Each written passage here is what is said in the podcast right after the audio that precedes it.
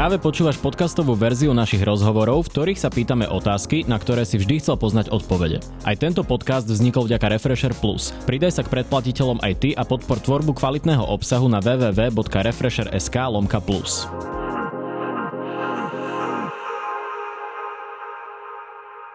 Vítajte vo Face to Face v relácii, kde začneme pri politike a skončíme pri lifestyle. Mojím dnešným hostom je primátor Bratislavy Matúš Valo. Vítaj. Dobrý deň. Dobrý deň. Pán primátor, Slovensko je momentálne jedna z najviac krajín postihnutých covidom. Máme 6500 mŕtvych, preplnené nemocnice. Ako je na tom dnes z tohto pohľadu Bratislava? O, chcel by som povedať, že lepšie, ale bohužiaľ bratislavské nemocnice sú, sú plné a sú úplne na hrane, ak nie za hranou.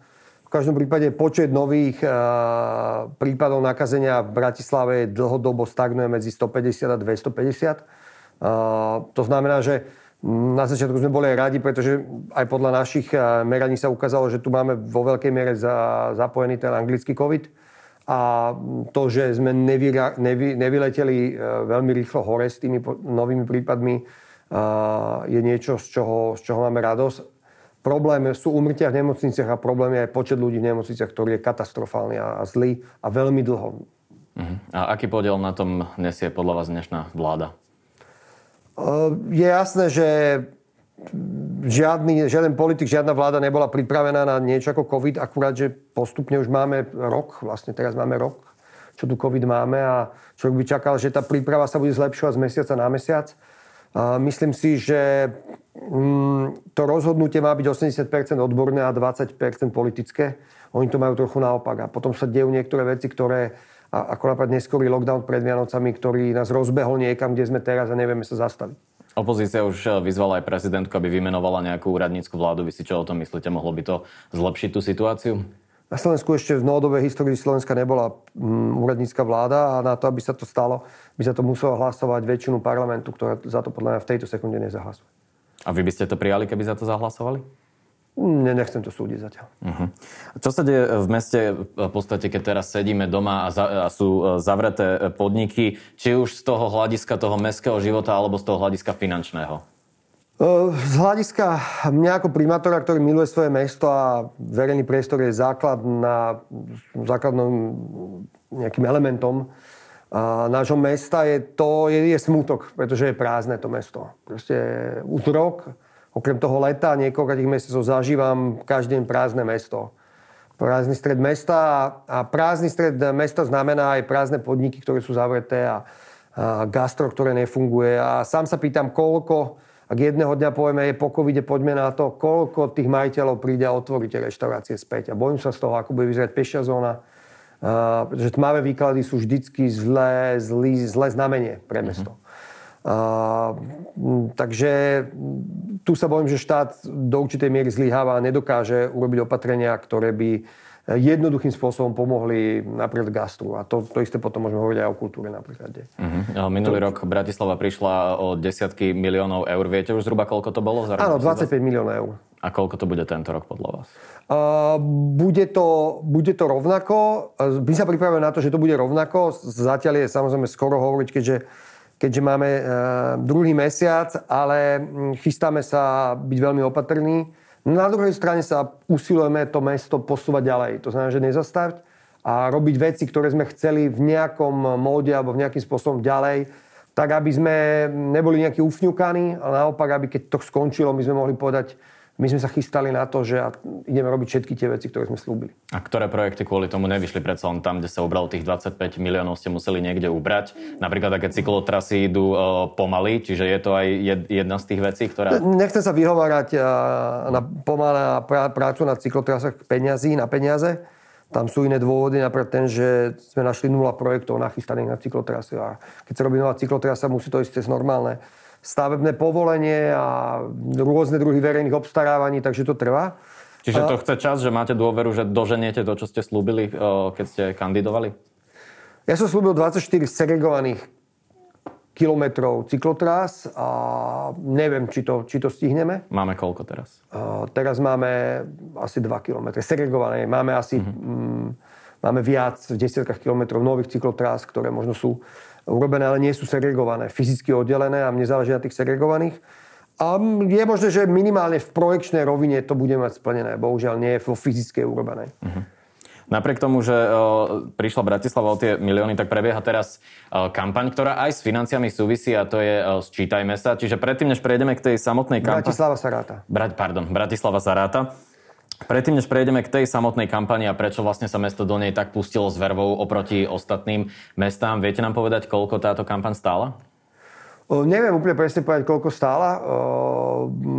Aj z nákupu médií to budú desiatky tisíce eur, si myslím. Uh-huh. A čo môže Bratislava získať vďaka tejto kampani? Môže... Vysvetlite nám, prečo práve Bratislava oveľa viac v tomto kampaniu ako Môže získať mesta. milióny eur, konkrétne uh-huh. Mhm. 15 miliónov eur aj s mestskými časťami ročne. Ja si myslím, myslím, že sa to naozaj oplatí. V roku 2011 pri poslednom cenze, cenzuse, teda sčítavaní sa obyvateľov, sa Bratislavčania zle zrátali. Tedy žiadna kampaň nebola a dneska oficiálne štatistiky hovoria, že Bratislava má 427 tisíc e, obyvateľov. Mm-hmm. Pardon, ospravedlňujem sa, 437 tisíc obyvateľov. Ale my vieme, že fyzicky tu má trvalý pobyt prihlásených 530 tisíc obyvateľov a ďalších približne 100 tisíc obyvateľov tu býva bez prihlásenia trvalého, trvalého pobytu. Mm-hmm. To znamená, že keď si to zoberieme, e, nejakých, dajme tomu, že 160 tisíc, 170 tisíc ľudí tu je bez toho, aby my sme na nich dostávali peniaze. Znamená, že my dostávame peniaze na o mnoho menšie mesto, akým Bratislava v skutočnosti je. A za tých 10 rokov to takisto bolo až 10 až 15 miliónov eur. To je 150 miliónov eur za 10 rokov. Od takúto sumu prišla Bratislava. A, a myslím si, že sa oplatí urobiť dobrá kampaň, aby sme ľuďom vysvetlili, že toto je ten bod, kedy sa musíme ščítať, pretože keď sa neščítame a to číslo sa nezmení a nebude sa začínať oficiálne, uh, oficiálny počet obyvateľov Bratislavy peťkou, tak budeme zase prichádzať o tie peniaze, a nebudú, nebudú, nebudú žiadne peniaze na nejaké nadstavby. My budeme robiť servis, ten základný servis, svietime, upratujeme služby pre, pre, tých, pre tých ľudí, ale nebudeme mať peniaze, ako dneska nemáme na niektoré projekty, napríklad vo verejnom priestore. Uh-huh. My máme dneska MIP, ktorý je schopný vyplúvať, organizovať architektonické súťaže, robiť projekty, zapájať architektov. Máme novú, novú sekciu výstavby, silnú sekciu na magistráte, ktorá je schopná stavať normálnom tempe, tak ako nás verejné obstarávanie pustí alebo nepustí, ale nám budú chýbať peniaze. To znamená, že tu ide, to je len jeden praktický príklad, tu ide o to, aby sme sa zrátali. A e, viete, že keď pribudnú tí Bratislava zrátaní, e, tí ľudia pribudnú Bratislave zrátaní, uh-huh. odbudnú v nejakej obci alebo mestečku, možno niekde na východe, to znamená, že je jasné, že tie obce sa moc do toho nernú. Ako keby. A no ale to toto, je tá, toto je tá vec, že nemyslíte si, že je tá motivácia ľudia aj pred desiatimi rokmi, keď sa nesčítavali, že e, prichádzajú zo zabudnutých regiónov, často hladových dolín a možno nechcú, aby ich obec prišla o ich peniaze, že čo by ste im povedali? Rozumiem tej motivácii. Uh, ja tomu rozumiem, ale proste musia si v tomto vybrať, na ktoré nohe bude skákať. Akože, um, ak chcú naozaj úprimne môcť aj možno kritizovať alebo mať nejaké nároky na naše mesto, nech splnia tú jedinú vec, ktoré, ktoré mesto od nich v tom, v tom, v tom, finančnom, v, tej, v tom finančnom ohľade chce, alebo jednu z tých mála, aby naozaj povedali, že tu žijú, aby naozaj ich meno sa rátalo do toho vzorca, podľa ktorého dostávame peniaze. A my za to ponúkame a budeme sa usilovať a urobíme všetko preto, polávame si ruky, ruky, nohy, aby dostali dobrý servis. Aby mali pocit, mm. že tak ako sme zdvíhali, zdvíhali dane z nehnuteľnosti, sme podali tých 12 miliónov, čo sme dostali navyše, investujeme do uh, uh, verejných priestorov a teraz sa to aj udeje tento rok, uh-huh. aby tí ľudia naozaj mali pocit, že, že niečo niekde dajú, napríklad sa ščítajú a za to majú nejaký benefit. Uh-huh. Uh, poďme sa chvíľu baviť o kultúre. Ak by ste povedali kedysi, že minister kultúry za smer bude populárnejší ako ľubovoľný pravicový minister, tak by vás možno vysmiali umelci v Bratislave, ale Natálii Milanovej sa to možno bohužiaľ podarí aj vďaka covidu, aby sme uh, boli fair. Uh, umelecká obec uh, má pocit, že sa nemôže spoliehať na rezort, ale čo taká umelecká obec uh, v Bratislave, keď celé toto všetko pominie, ako im mesto môže pomôcť? Je rozumný predpoklad, že už tak v nočnom živote v Bratislave, ktorý je, povedzme si úprimne, chudobnejší oproti tomu napríklad v Prahe, to bude veľmi ťažké. Čiže ako im mesto môže pomôcť? Prvá vec, na rozdiel od iných, na rozdiel od VUC alebo iných miest, my sme sa nedotkli naš, žiadnemu grantovému systému v našej nadácii Bratislava. To znamená, že aj v tých najhorších finančných časoch my sme mali 600 tisíc na podporu kultúry v nadácii Bratislava a, a odtiaľ neubudlo ani euro a všetky peniaze boli rozdané. To znamená, že dneska máme rôzne typy štipendií, rôzne typy grantov pre kultúrnu obec v Bratislave.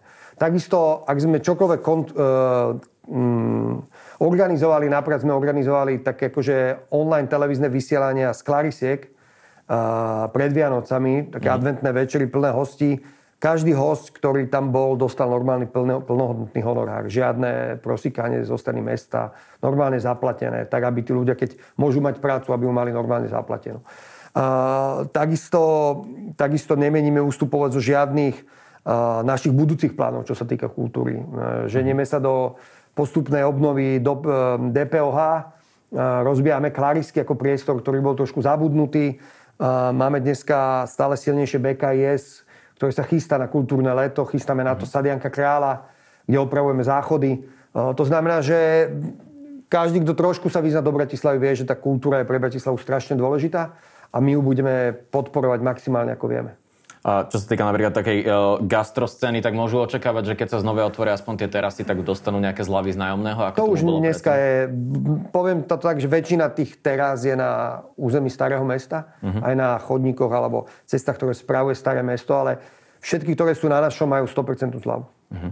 Pomaly e, sa začína oteplovať. E, ako bude vyzerať podľa vás leto 2021 v Bratislave, čo sa bavíte s tými epidemiológmi? A spojím to rovno aj s ďalšou témou neskôr a to, či môžeme očakávať, že budeme tak doštípaní ako minulé leto. A, a, už je to tu? Už zase začína byť, zase sa, áno, ide teplo a komare sú obľúbená téma. uh, ja som optimista a ja pevne verím, že v lete si ukradneme od covidu alebo ukradneme covidu naše ulice späť a urobíme najlepšie kultúrne leto, aké tu Bratislava kedy mala. Pakujem, chystáme sa na Sadianka Krála, je vysúťažený Tyršák, ten, ktorý sme vyskúšali minulý rok so súkromníkom. Myslím si, že sme pripravení na to, že minimálne v nejakom čase počas leta bude veľké percento Slovakov zaočkovaných Uh-huh. A, a budeme môcť organizovať akcie a budem, budú ľudia môcť byť vonku a ísť na koncerty. Ja to pevne verím. A povedzme si otvorene, akékoľvek inej predstavy sa dosť bojím teraz. A už všetci uh-huh. majú toho plné zuby. A, čo sa týka komárov, uh-huh. a, myslím si, že a som, nemyslím si to len ja, urobili, dali sme si urobiť na to prieskum, ktorý v tisícke opýtaných Bratislavčanov zistil, že drvia väčšina ľudí je za to, aby sme na nich nesypali chémiu. To bol náš hlavný problém. My sme prešli e, minulý predminulý rok na tzv. BTI, e, inú, inú látku, ktorá je napríklad povolená v Rakúsku, na rozdiel od tej chémie, ktorú predtým mesto aplikovalo. Tá je zakázaná v Rakúsku, ale dneska aj spolu s Rakúskom rakúskymi obcami, ktor- s ktorými sme v jednom v takom spoločnom združení, ideme, hľadáme postup, ako to najlepšie urobiť a hlavne radíme sa od nich. No to znamená, že minulý rok ste to asi neurobili najlepšie, keďže ten efekt nebol taký, ako, ako by sme možno z minulých rokov dostali, keď už sa používal ten chemický postrek. Uh, nebudem... Myslím to tým, že sme boli doštípaní výrazne viac ako iné roky, čo uh, musíte Treba si uvedomiť jednu vec. Určite sme to mohli urobiť lepšie. Ale treba si uvedomiť jednu vec. Minulý rok boli všetci doštípaní aj na rakúskej strane. Minulý mm. rok bol absolútne, podľa všetkých, ktorí sa do toho vyznajú, bol absolútne epidemiologický z hľadiska výskytu komárov.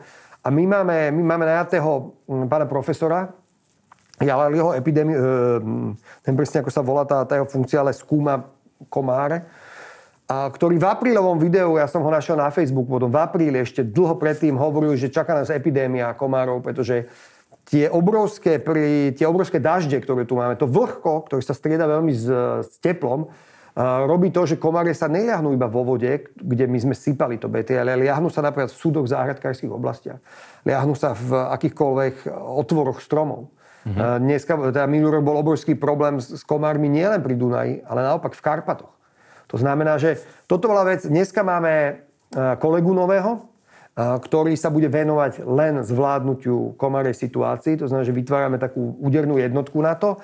A ja pevne verím, že to bude lepšie. Čakáme, že uh, distribútor VTI uh, si zabezpečí to, že ho bude vedieť distribuovať aj, dajme tomu, záhradkárom, ktorí tabletu vedia potom hodiť do svojho súdu s vodou, mm-hmm. ktorá je absolútne neškodná, ale zároveň sa tam nevyliahnu komare a Ja tak rozumiem tej ekologickej motivácii, ale nie je potom problém aj v tom, že potom starostovia mestských častí niekedy im prídu nervy a aj tak použijú nakoniec ten chemický postrek, ako k tomu bolo aj minulý rok, ak náš poznatok, náš poznatok a poznatok ľudí, ktorí sa tým sa k tomu dlho venujú, aj niektorým starostom práve z obcí, ktoré sú prívode, že, že ten chemický, chemický postrek nerobí žiadny efekt. Mm, bohužiaľ, Eh, niektorí starostovia uprednostia ako kľúd obyvateľov a také plasevú politiku, uh-huh. aby ľuďom povedali, že vy sme striekali tú chémiu, snad to bude lepšie. Ale vieme, že ten efekt býva minimálny, aspoň podľa toho. Napríklad radíme sa o tom so starostkou z Devina, uh-huh. ktorá je jedna z najviac postihovaných uh, mestských častí v tomto. Budete tento rok možno sa snažiť predísť tej situácii s tými uh, starostami no, mestských častí, aby... My už výrazne sa s nimi budeme baviť, ale to je presne to, že niektoré kompetencie sú rozdvojené a síce kompetencia riešiť komare je naša, ale niektorí starostovia mestských častí to berú do svojich rúk. Je na ich voličov, aby posúdili, čo je pre nich dôležité, či karcinogénnu chémiu, ktorú potom striekajú okolo ich obydlí, či je to pre nich OK alebo nie. Nechávam to na nich. Rozumiem. Ďalšia téma, ktorá je momentálne veľmi aktuálna, je téma developerov a pridáva sa k tomu aj jedna nepríjemná udalosť, ak to tak môžem nazvať, ktorá sa odohrala v ostatných dňoch na Drotárskej. Teraz myslím ten výrub stromov. Čo si vy o tom myslíte? Cítim hnev a lútosť naraz. O tom probléme sme vedeli. Mal som pocit, že staré mesto to má nejakým, pod, nejakým spôsobom pod kontrolou a necítim hnev iba nad tým, že tam zmizlíte stromy. To je absurdné cítim hnev nad tým, že akokoľvek sa snažíme my ako mesto, nemáme pod kontrolou výruby na privátnych pozemkoch.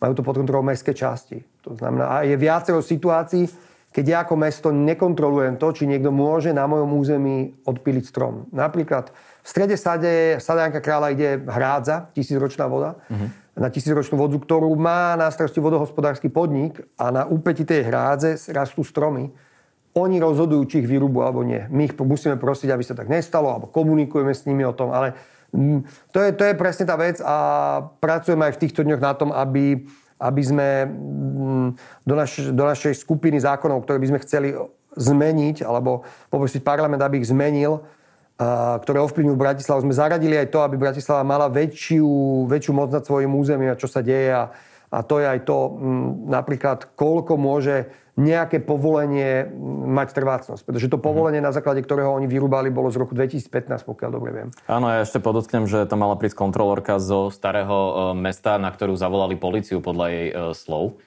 Čiže je to Pro, problém e, pri tomto e, býva, že aj, aj vy ste kandidovali ako niekto, kto povedal, že sa akože postaví tým uh, developerom, ale ja mám z toho pocit, že sa neustále uh, prehadzujú zodpovednosť medzi magistrátom a mestskými uh, časťami. Nemáte pocit, že tam pretrváva nejaký alibizmus v tom, že není úplne jasné, kto má na čo kompetencie? Hlavne... Prepačte, v tomto prípade je to úplne jasné, kto má na čo kompetencie. Výrubové mm. konanie na privátnych pozemkoch vydáva mestská časť, bodka. A to, či som sa postavil developerom, treba si zobrať nejakú štatistiku a povedať, pozrieť sa, že koľko negatívnych záväzných stanovísk sme vydali my ako mesto oproti minulým obdobiam. Uh-huh. A teda ako keby ten boj, ktorý s developermi máme, nie je úplne jednoduchý a mám úplne čisté svedomie, že totálne naplňujem svoj slub, že mesto bude mať pod kontrolou výstavbu na svojom území, do akej miery mu to zákon umožňuje samozrejme. Do uh-huh. akej miery mu to zákon umožňuje. Dneska máme Metropolitný inštitút Bratislavy, máme stavebného ombudsmana, ktorý pomáha ľuďom sa orientovať, uh-huh. aj keď nejaký developer v ich okolí raz, uh, stavia nejakú budovu alebo ide niečo stavať. Takže urobili sme všetky kroky na to, aby to bolo lepšie a je mi ľúto tej drotárskej, cítim obrovský hnev a mm, nechcem, aby sa to dialo, ale je, je to aj, aj tá nevýhoda, keď človek riadi mesto, v ktorom je 17 relatívne autonómnych mestských častí. Uh-huh. Ja ešte zostanem chvíľu pri tých developeroch, lebo ďalšia nepríjemná vec, ktorá sa stala, tak to bolo, že starostovi Marianky podpálili auto pánovi Statelovi.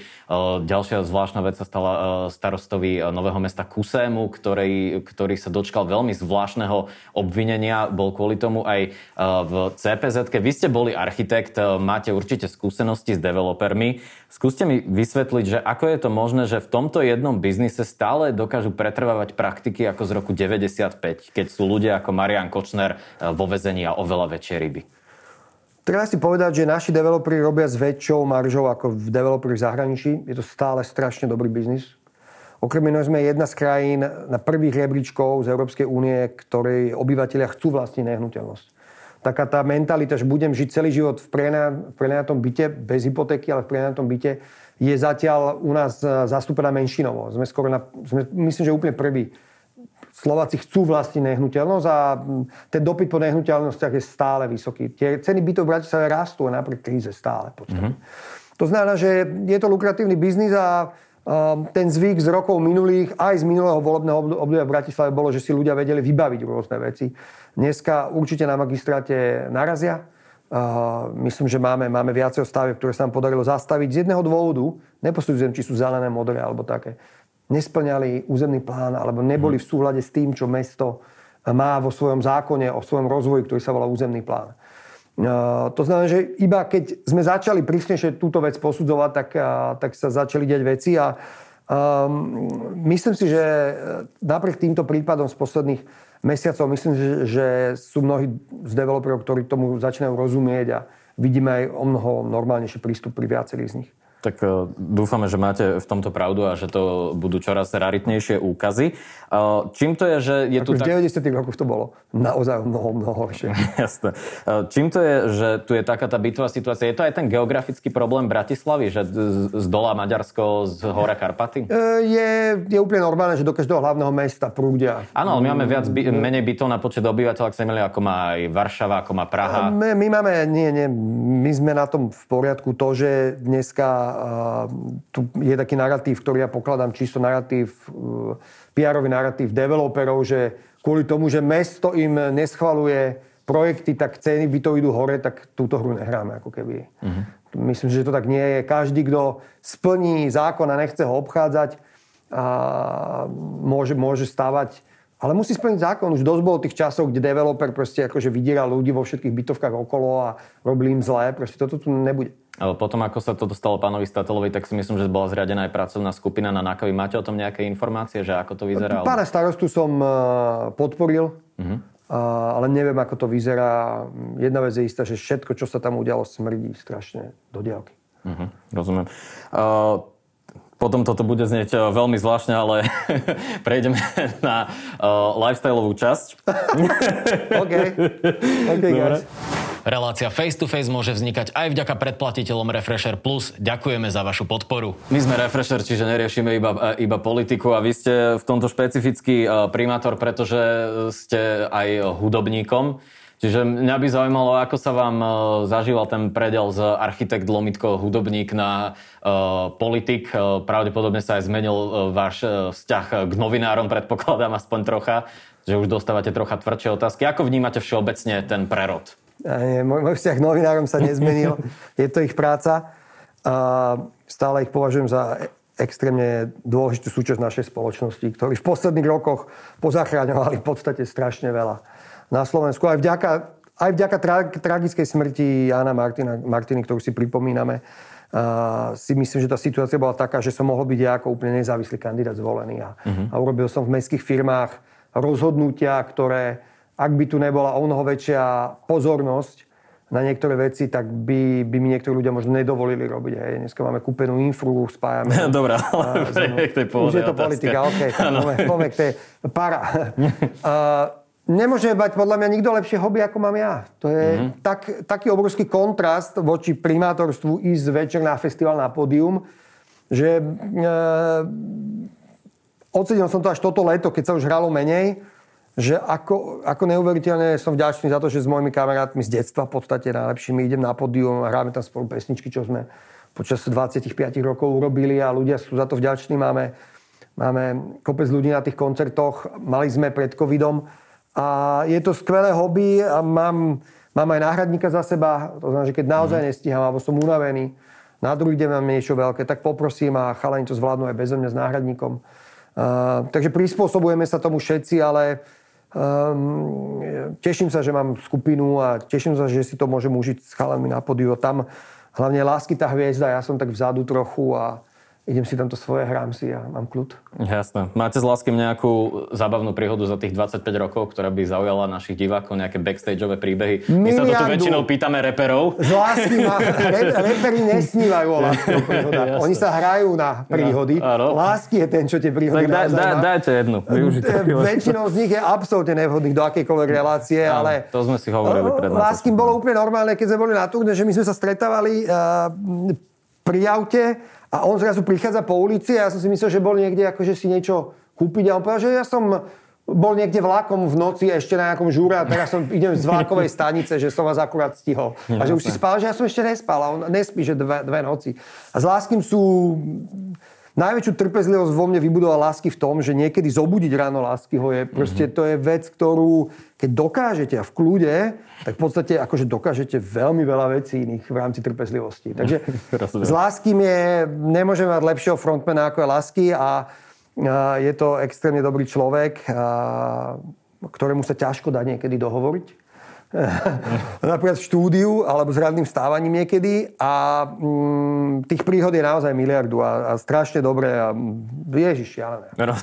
A keď už sme pri tej hudbe, my sa to tu pýtame aj politikov, ale tak e, obzvlášť keď ste uh, aj hudobník, tak uh, čo je také, ktoré te, čo teraz počúvate, keď máte čas? Možno nejaké nové talenty, alebo máte čas teraz na hudbu? Ja musím povedať, že uh, mám 43 rokov a prekvapilo ma, že mám už taký detkovský syndrom, že počúvam staršiu hudbu. Uh-huh. Nie som úplne taký ten lovec ako kedysi, že nové kapely vychádzajú a počúvam ich.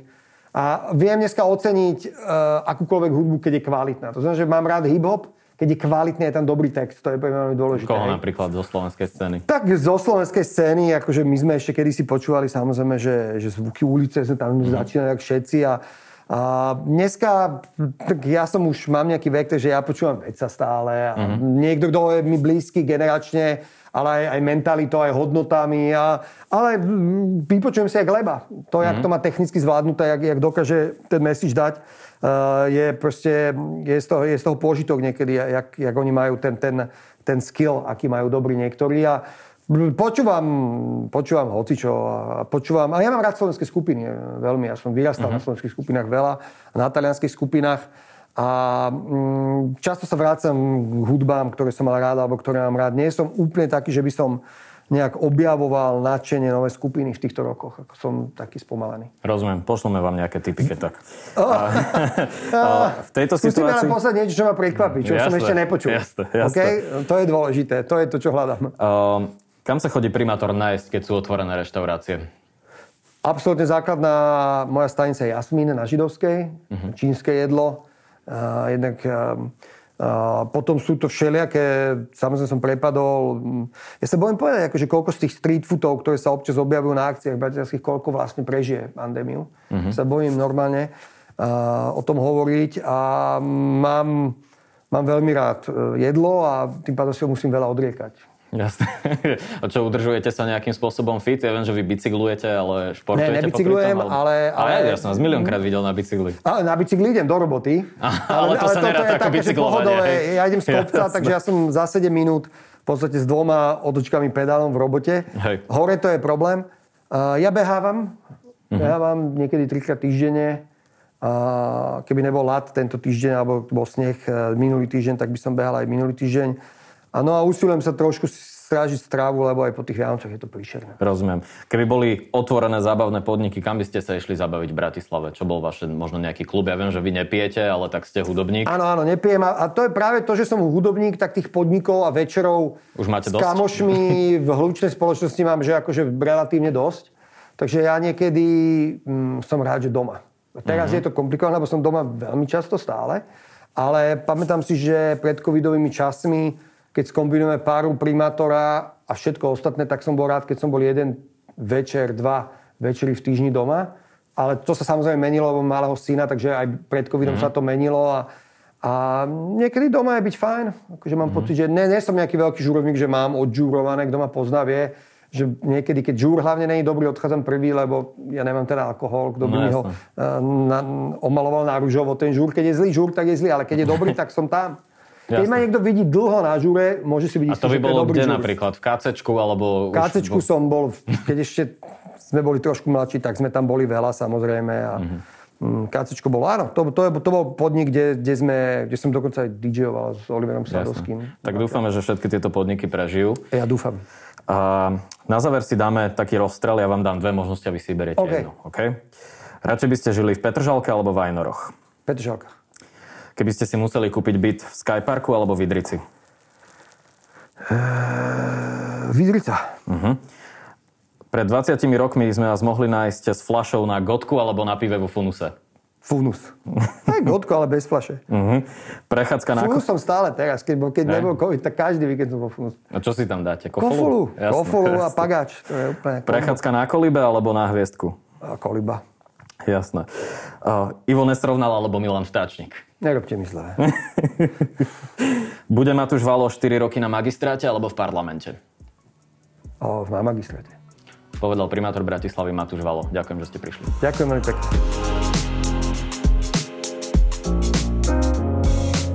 Počúval si podcastovú verziu Refresher rozhovorov. Nezabudni sa prihlásiť na odber tohto podcastu na Spotify alebo v apkách Apple a Google Podcasty. A samozrejme všetky rozhovory nájdeš na našom webe Refresher.sk.